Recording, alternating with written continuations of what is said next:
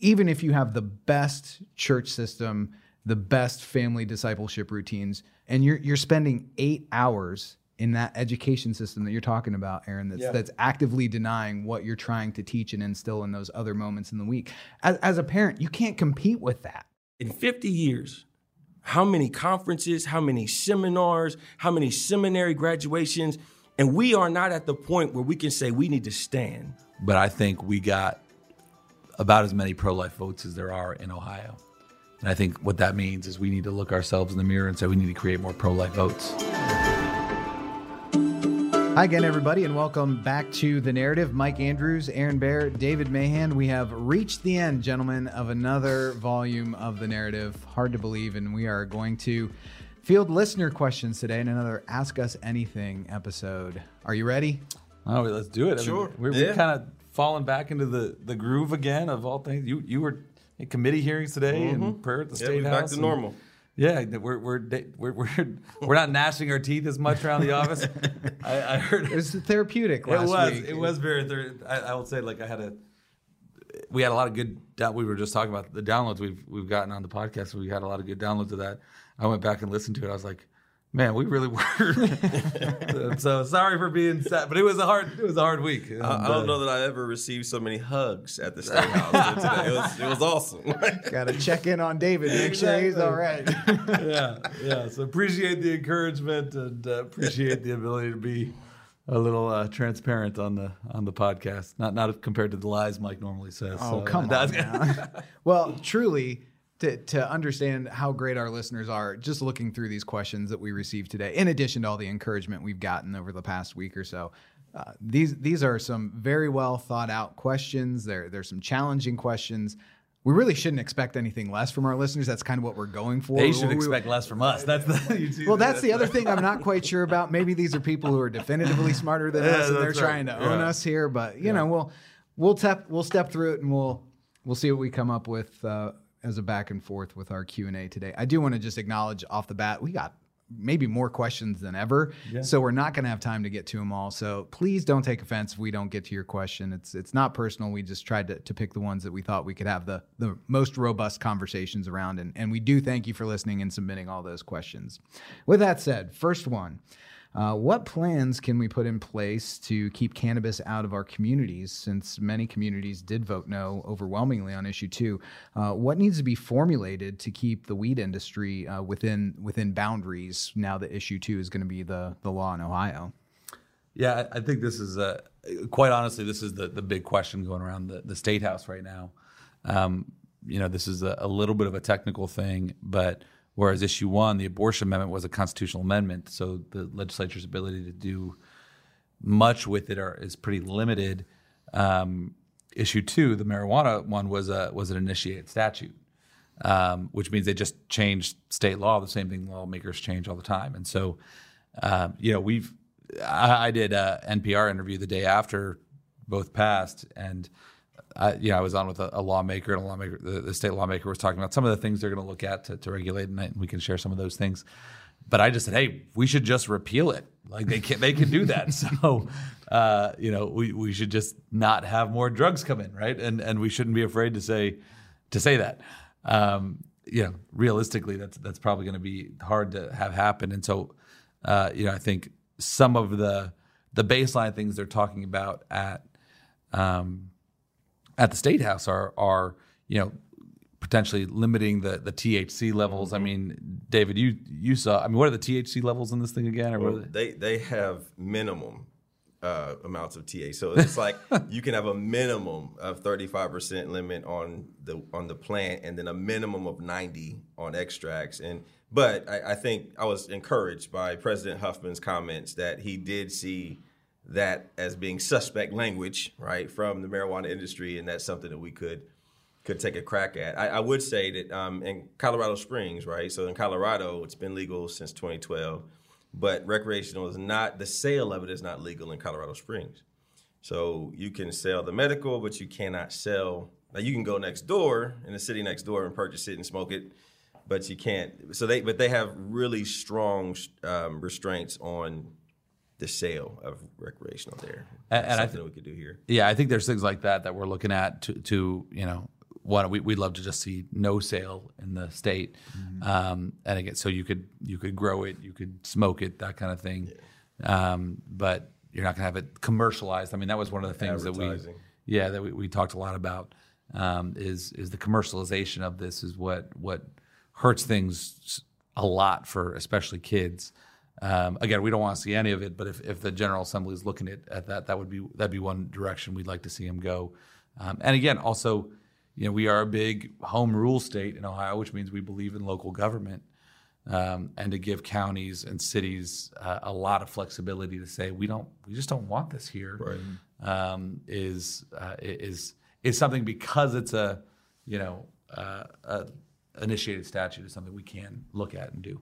Moving on to the next question, and, and there's a lot of context here, so I'll try and whittle this down, but specifically responding to something we mentioned last week about uh, the need to get children out of um, out of the public school system or just to reform the education system in general. So, uh, just reading some comments here from this email. While I'm acutely aware that the education system is flawed, desperately so, a mass exodus of Christians would leave it far worse off. We're taught to go into all the world and be the light. Leaving schools will do nothing but change our op- or nothing to change our opposition's perspective. Leaving schools will not show the love of God to those who need it most and find some of the worst ways to show it instead. If the schools are emptied of Christians, the sinful mind will continue to spiral. They'll not change because we left. They will celebrate. So, h- how do we hold this intention here? Because there, there's an element of this that that is true, but certainly we still still believe that these are reforms that are are necessary. And I agree with her wholeheartedly. First I'm, I'm just, Yeah, I love this question, and I'm excited to jump all over it. you're, But I'm you're, gonna let- I'm gonna let David- David first crack. I'm gonna let David go first because you know, I, I, got I got I got hot, hot takes. you know, I'm, I'm, if anything, I'm a, I'm a youth pastor. I'm a die youth pastor. I just don't see anywhere in the Bible where it was the kids' job to fight this culture war. I, I just, it, you know, and, and I know we like to say that, but you have to look at just sheer numbers of the amount of hours that our kids are being trained by Pharaoh in Egypt. And, uh, and, and, and you wonder why, especially with issue one, why our kids, that some of them are in our own home, but don't have, don't share our worldview. And I woke up uh, yesterday morning, guys, at, at eight, uh, three in the morning, and and it was why, why do you not hear my words? It was John uh, chapter eight, you know, and Jesus was talking about truth, you know, and then he ends the chapter talking about why can't you hear my words? He was talking to religious folks, right? And he said because you've been with your father, the devil, so long that my words are are foreign to you right? And that's why, you know, when we send our kids off most of the day to be trained by the world, most of the most of the hours of, per day, and then when, when they get back and we find out that they they cannot hear our words anymore, right? And then the best justification we have is, well, you know, we're supposed to be salt and light. Be salt and light at the grocery store. Be, right? or or don't you be salt and light. Don't make your kid right. I, I mean, we- when when we're told to go into all the world, it's not send your seven year old into all the world, right. It's you go into all the world. I, I, I'm, Especially when the world doesn't have to obey Right. what the parent is saying needs to happen in that school to, to our kids. No, I, I so uh, again, I know we're we're we're jumping on this question, and and I I, I should say, we received this question with like trusting the utmost intent, like good intent, and and like you can really hear it in the questionnaire that this this person is is genuinely caring about this and trying to be faithful. So I, I, I'm apologies for for jumping on this, but this is something we're really passionate about, and I and I think it's the the the mindset behind this that has led uh, to a lot of destruction in families, to a lot of destruction in kids' lives. Um, you know, I was with a guy in one of my Bible studies um, who was just brokenhearted after the passage of issue one because he was a you know good he, he was a dad raised his kids in the church sent them to public schools both his daughters voted yes to kill kids. And it was it was he says that they, because they went to public schools right? That was what they were taught. And um, you know so again i think first and foremost th- there's no other context that we would view it as appropriate to send our kids in as missionaries, especially when the place we're sending them is the place that we're asking to train them. I mean, that what what is school if it's not to, to train your kid and raise them up? And so we're sending them into the, the, the we're sending them a place that that is very effective at what it's doing, right? It's it's training them in a worldly mindset. Um, by all means, and what we actually see here too is a, a few different things. One, this actually sending your kid to Christian school is the most loving thing to do, not just for your kid, but for those public schools because they're so fundamentally broken that the best way to do is create an alternative and allow your light to shine of saying, hey, I mean, David saw this the first time David came to uh, Tree of Life Christian schools. I remember he walked in and it was like, yeah, because he, he does a lot of work in the inner city Columbus schools. Tree of Life is an inner city Columbus Christian school. And it, he went into the high school and it was the quiet, it was in between class, it was so quiet, right? Because there was discipline. It, it, the spirit was amazing. it was not just the quiet in the order, it was the spirit that I felt was just awesome. That's that's letting our light shine to our neighbors by saying this is how we can raise our kids, and that there's something more true and, and, and beautiful here. Um, last thing I'll say is, again, by all means, let's let's stay ministry. I think about um, Columbus Christian Center where we started our our second school in a church, and Pastor Forbes there. They've started a school in a church. They also have a LifeWise Academy. They also do backpacks for kids in the public schools nearby. Right? That church is still reaching out to the public schools. They've not abandoned them, but they're not expecting the kids to be the missionaries. Yeah, I, I think the other problem here, because I have a lot of these discussions, um, I loved, uh, for 20 years, I loved being in the inner city schools all across the country. And I did all of them rural, suburban, everything, country. But, but the whole thing, though, most people that I have this discussion with have no concept of how utterly horrible some of these schools yeah. are. I think this person is coming from a good district, like a strong academic district. Everybody knows each other. Everybody's got their best interest. But that is that is just a handful. Um, kids are crying out, "Get me out of here!" Yeah. When when I say tears, I mean tears. I don't want to be here. It's dangerous here. It's not safe here. Um, they know their C is is a F. You know, to any of the suburban schools, they're learning this now and uh, and they don't want to be there. So I, I, just think it's a it's a lack of, of perspective uh, when I'm talking to so many of these folks.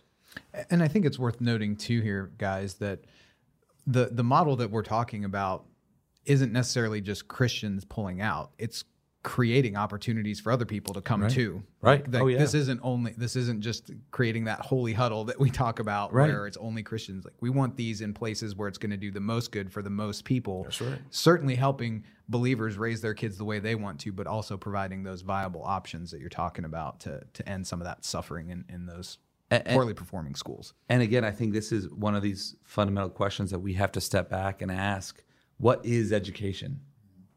Right um, and if education is, let's say, let's use a, a rough definition of, of better understanding the world around you and how to operate in it, right? And how to live in it. How can you get a true education if your education is teaching you to deny the existence of the one who created everything and gave everything purpose? Like it, it's it, this is just one of those false ideas. And I, I, I am a product of public schools right? This is one of these these false ideas. And you can tell. Trust Hannah that's right. It's like no uh, the, the, this is one of those those false ideas that in our sort of diversity and pluralism culture of intolerance culture that we've allowed ourselves to believe a lie of the left that you know all ideas are equal all ideas. No i mean all people are, are, are equal in value in the eyes of God, um, even if they have wrong ideas, right? Um, but not all ideas are the same. Mm-hmm. And some ideas are true and some ideas are false. And we believe there is only one way to understand the world. And when you're in an education that is now not just not teaching that truth, but also actively teaching that that truth is a lie, calling evil good and good evil, you can't have true education. Um, and again, it's it's what makes uh, this quest over this battle over education so so much bigger than just critical theory or politics or even academics. Um, it, it's it's a, a true question of soul. Yeah, and, and I don't mean to belabor this question, but this is a conversation we were having in our family the other night because we're, we're talking about this exact thing that you both have mentioned, where you spend so much time learning from Pharaoh. And even if you have the best church system, the best family discipleship routines, you're what, hour in church Sunday morning, two hours of youth group, maybe 30 minutes of devotionals a night. And you're, you're spending eight hours in that education system that you're talking about, Aaron, that's Yeah. that's actively denying what you're trying to teach and instill in those other moments in the week. As, as a parent, you can't compete with that. You just can't, and that that's why those alternative options are necessary. Let's move on to the the next one, and this is actually another topic that I think we were just talking about this morning in our team meeting, Aaron, about uh, the unity we saw in the the pro life coalition around issue one, in spite of the you know disappointing result to say the least. But the the question is, how do we maintain that growth in the community among pro lifers that we've been blessed with, and then become stronger to build for the battles that are still yet to come? It seems that um, people are tired and defeated and ready for a break, and and maybe the listener says that that's just him. So, how do we keep the pro life community engaged for for what's coming up? I, Mike, I've done two um, pregnancy center banquets in the last couple weeks. One was after uh, the election, and I'm telling you, they are fired up. Their donors are fired up. Like I, I don't think that's the problem. I, yeah, yeah. Those those 150, 170, you know, or so groups across the state that have been in, on, on the front line in the trenches you know, they they cared about those thirty thousand babies as much as anybody else. But in terms of their grind, in terms of their their will to keep moving forward and doing what they do in the community, um, that they knew that wasn't changing. Um, you know, and so they they are just moving head forward. I, I think I think the biggest concern is to get more of the body to adopt those ministries. Um, they've been supported in the past, but the level to which they're going to have to be supported has to go up. So my concern is not with the pregnancy center directors and centers themselves; it's that the the increase in giving that is necessary that that takes place. Yeah, yeah, I, I think that's right. I, I think a, a, a few different things to, to this question, um, and and since we're still early in the podcast and not having to do a time crunch, I'm gonna go. I'm gonna go way way back here to to, to answer this question. Um, we were just talking. We had a, a prayer at the State House event, and afterwards we talked to talked to a group of pastors. Um, and again, I think I said this last week. Like, I'm not going to sit here and say that we ran a perfect campaign, but I think we got about as many pro life votes as there are in Ohio. And I think what that means is we need to look ourselves in the mirror and say we need to create more pro life votes. Um, you know, the the we need to just disciple more pro life votes is probably the way to to to think about that. Um, you know, the it, the illusion or thought of there being a, a, a moral moral majority or silent majority, um, at least in this specific issue, I think is we we have to recognize that's not certainly not the case anymore if it ever was.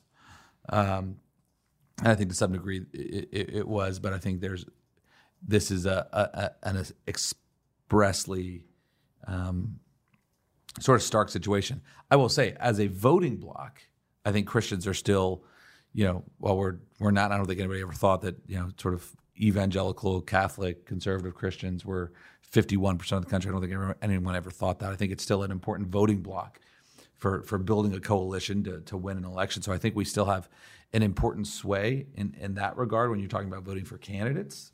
And so that's why I think we need to stay engaged to keep those that accountability in place. But we need to recognize um, we have to go create more pro life votes. Um, so to the, the the the question here, I think one, I, I agree with David. Like the the after shocks of this have been encouraging to me, right? Of pastors, denominational leaders, um, you know, priests, different folks I've talked to, saying we didn't realize how where our people actually were, and we've got to do something about this, right? So I, th- I think this is, you know, you, you combine this with COVID and the trans stuff and BLM and everything else, the, the stuff you're seeing with Israel and Hamas, um, and there's a real awakening in an encouraging way. Um, but to, to David's point, about the pregnancy centers. I think that's absolutely right.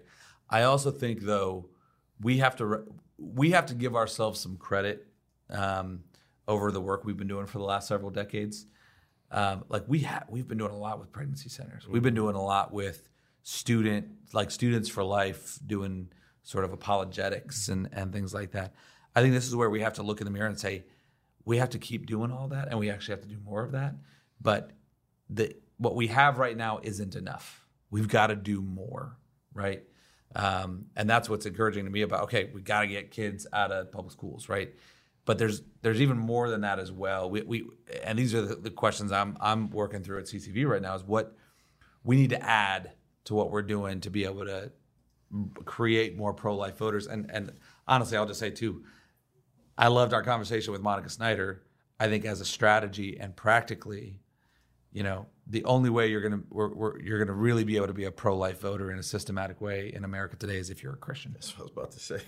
Like I, no I more broad than pro-life voter. Yeah. we need Christian voters. we need Christian voters, Yeah. and and and that's the like it's why evangelism and and everything else is what matters. It, it like it, it, it's the core of what we're doing. We can't try to segment out. You know, I'm social conservative, or I'm, you know, I, I love being. I, I'm a social conservative, but we want Christian voters, not just. That's right, and they're not the same. They're not. Yeah. Well, that leads perfectly into the next question that we have here, um, and and essentially, it's asking that very thing about how do we focus our, our effort and energy. So, knowing that CCV is involved in informing and contributing to connecting the the Christian church on on key issues. Um, do you agree that going forward uh, for some time in in the near future, the primary or very close to the primary effort and energy within our organization and others like us should be directed toward influencing the Christian church so that the church can uh, subsequently influence others? Yes. Next question. No, think you know a few years ago when we we made the name change from Citizens for Community Values to Center for Christian Virtue, um, this was kind of at the heart of it.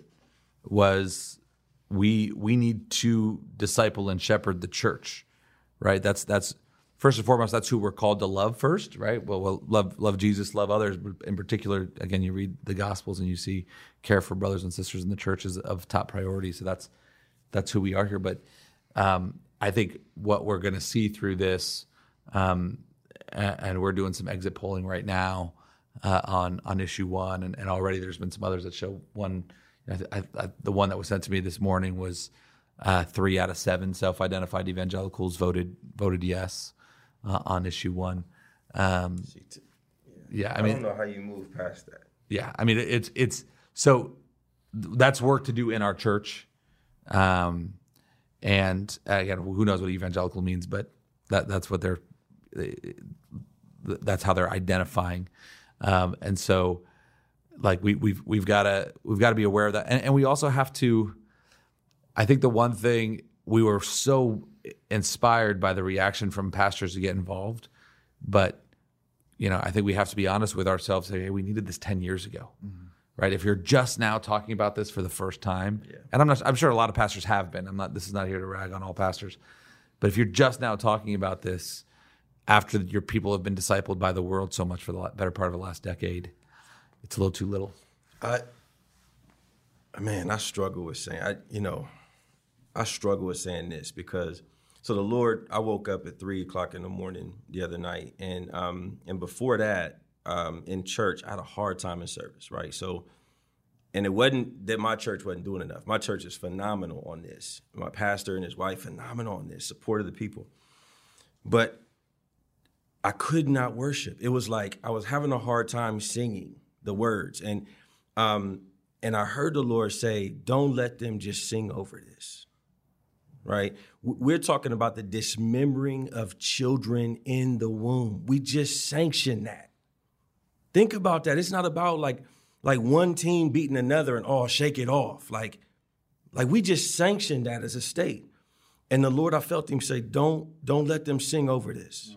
Right, like happened in the Nazi, you know, in Nazi Germany, where they just said, "We'll just sing louder when the trains were going by. We're not going to think about it." Right, and um, and I thought, well, maybe that that was just me. The next song said, "Sing a little louder." That was that was one of the, the the verses of the song.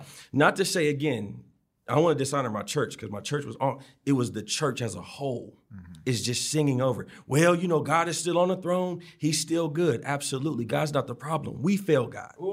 We fail God. And when you look at 12 million people in the state of Ohio, 11.7 something like that.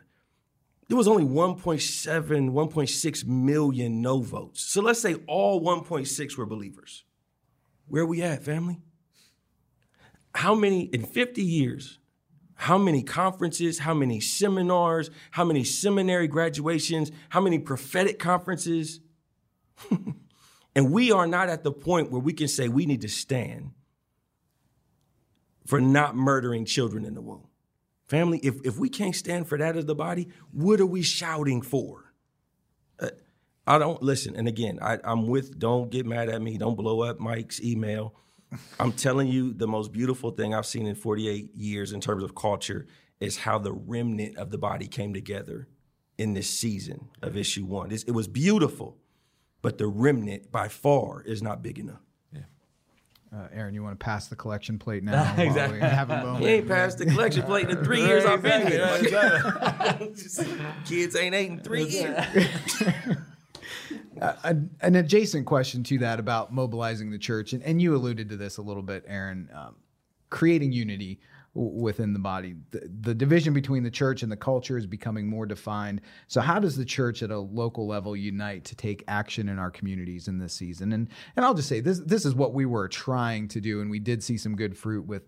Um, leaders from all denominations coming together to denounce issue one and, and hopefully those are the seeds that you're talking about we're going to be able to build from as we go forward and remember that as you said uh, in a meeting we had that there's more that unites us than divides us No, that, that, that's right. And, and you know, this when I saw this question, it reminds me of a few years back. We had the staff read um, Rod Dreher's book, "Live Not by Lies," uh, and a lot of that, uh, a lot of the context of, of Rod's book um, came out of talking with um, sort of survivals survivors of uh, of the Soviet Union, right?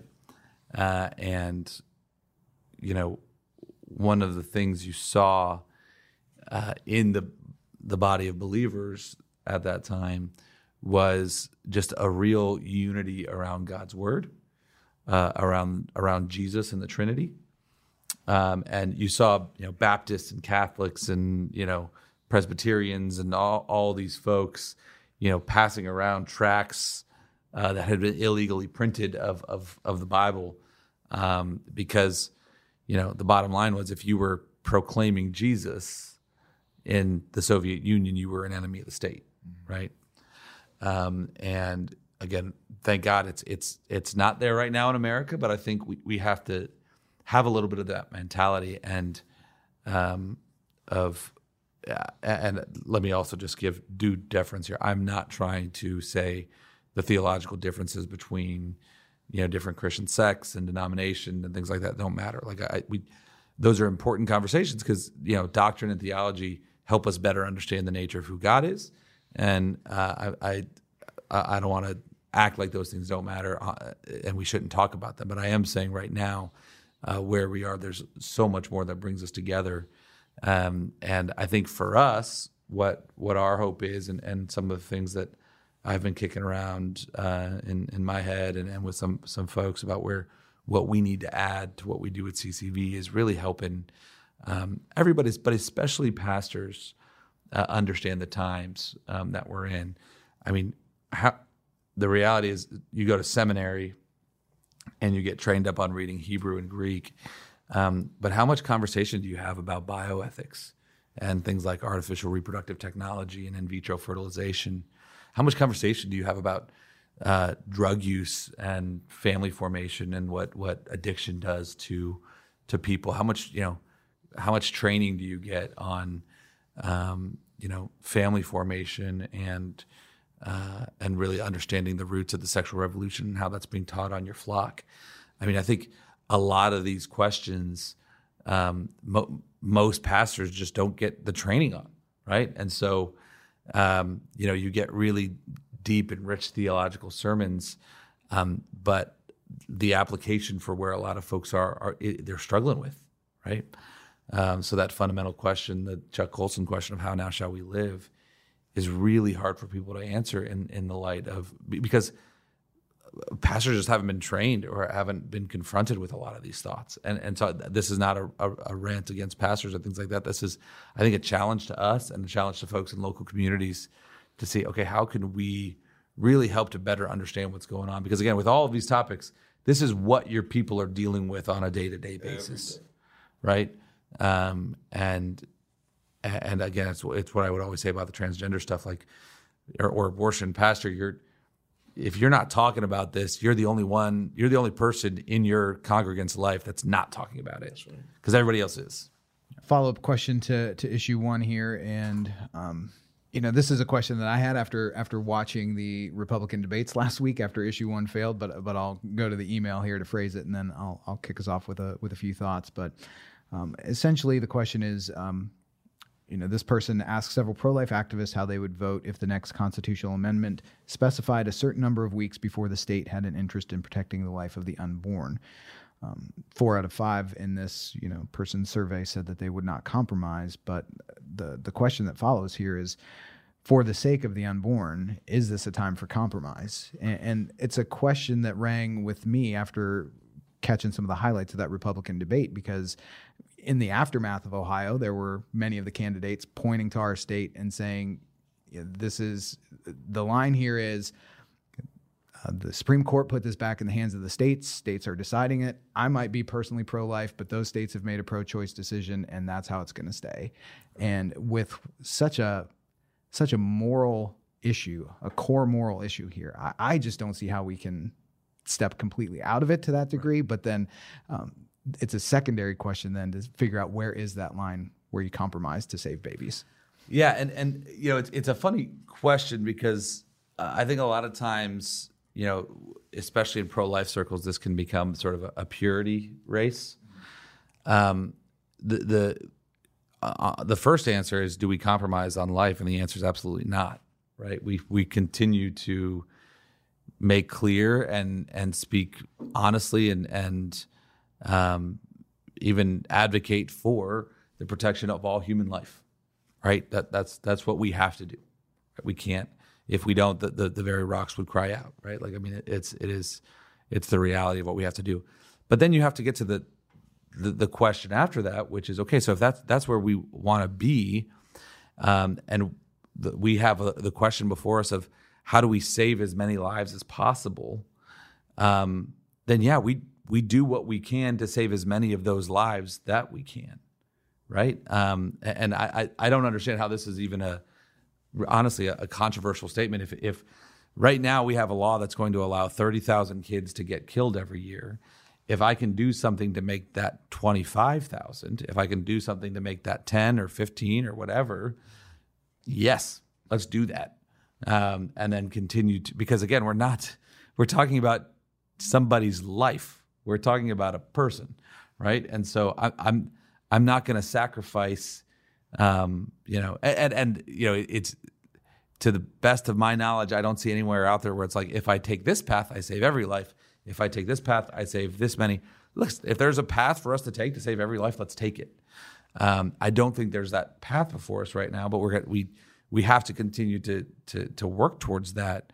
Um, again, I, I, think this is this is the story of of America. I mean, again, you think about the the the abolitionists that were a part of the founding of the country that wanted to put an abolition of of slavery in the uh, in the U.S. Constitution, um, and they couldn't. They couldn't. They couldn't get the votes to get it done.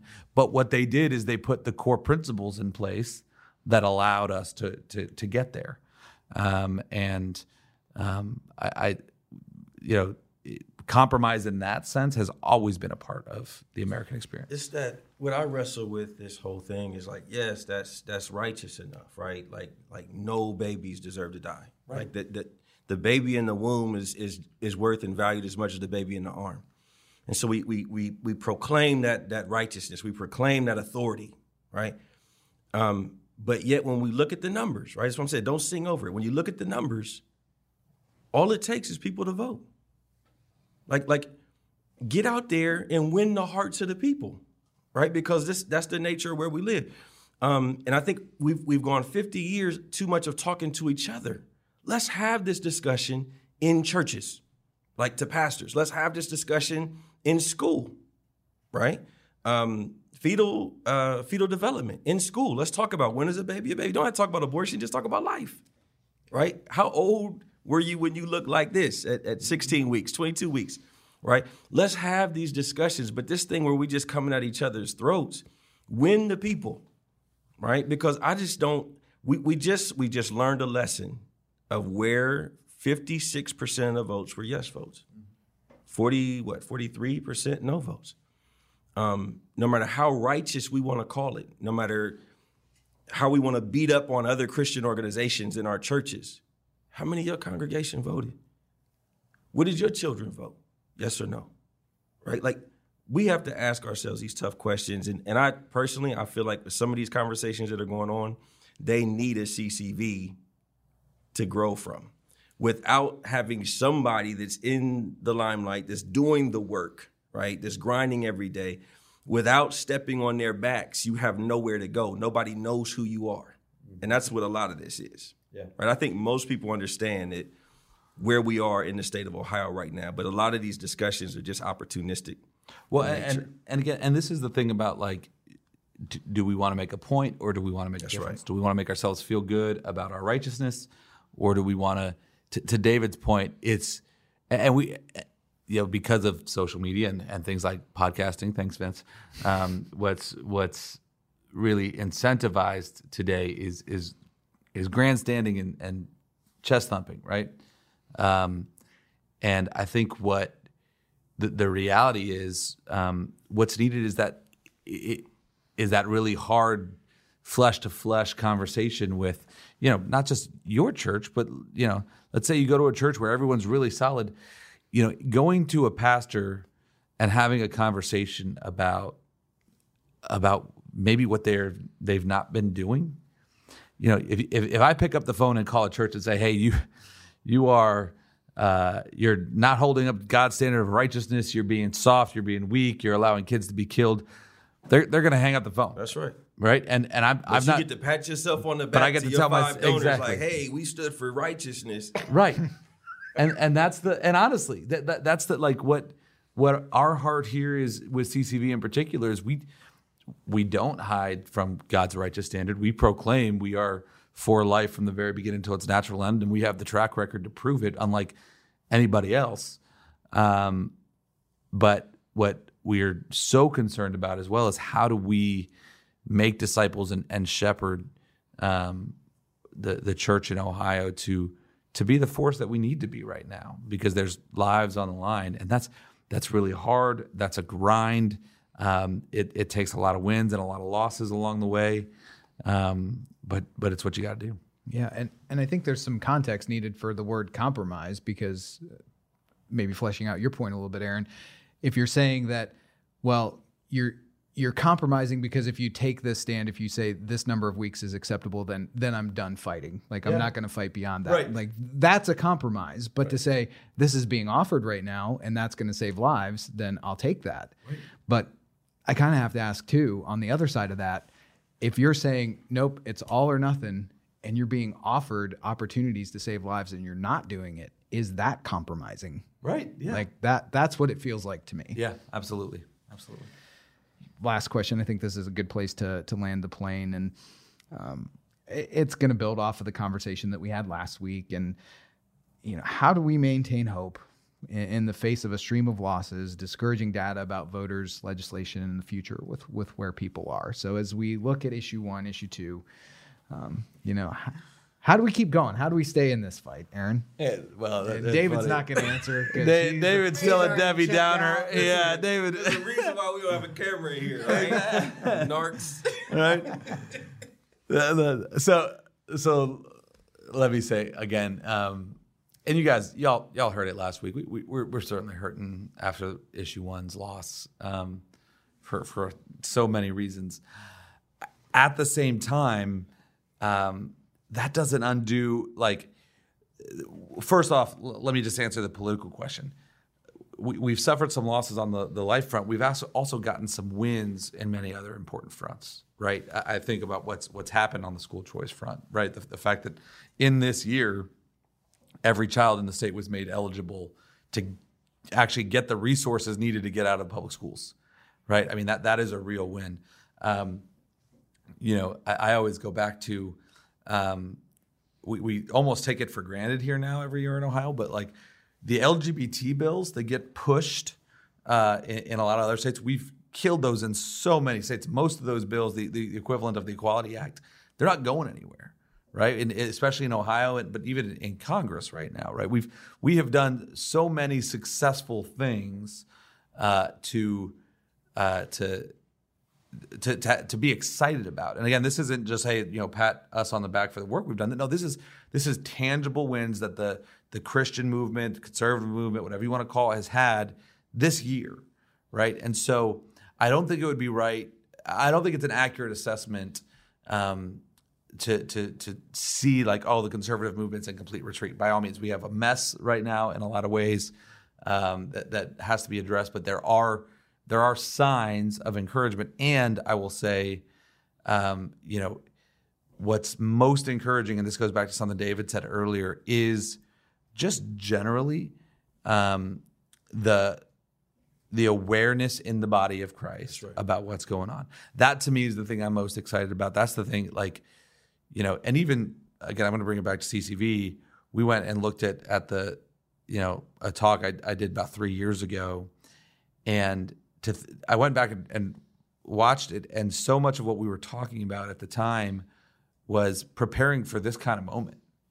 Um, and so I, I, look at this this building that we're in. I look at I think we're like something like 27 on the team right now at CCV. It's it's amazing, um, and we're God has really been preparing us for the long road ahead. But it's again, it's got to be a little bit different than what we've done before.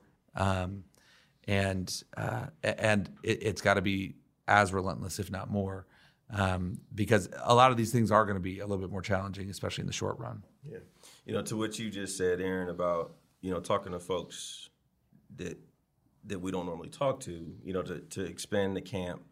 Um, I'm having pastors for the last well since the election. What's the next move? Yeah. Pastors, right? pastors it would have just been like, well, we could just keep praying. Now they're like, pray, pray, educate, pray, pray, activate. I mean, it's it's they understand the fight. Whereas before they were kind of in this bubble of the church and not realize how the church impacts the larger picture. Um, so I'm, I'm, I'm really excited about that. I, I just heard this morning uh, an African American pastor with a probably one of the youngest black congregants, uh, median age congregations like 30 or whatever. Um, um, or median age is probably 20, right? Because a lot of them are under 30. But amazing church, and he started a whole organization, Choose Life Ohio. You know, that wasn't just a campaign to get a handful of pastors to sign on to vote. No, it's an actual organization that's moving forward and like, okay, what what's the messaging? What's the strategy? Um, to reach more of our community because we know of these 30,000 lives, almost 50% of them are going to be us, right? And we got to stand against that, um, whether it's through the pregnancy centers or some ministry in the church, but we got to talk about it at the very least. That would never have happened without Issue One, yeah. right? In the work that we did um, and others did here in the state. So praise God.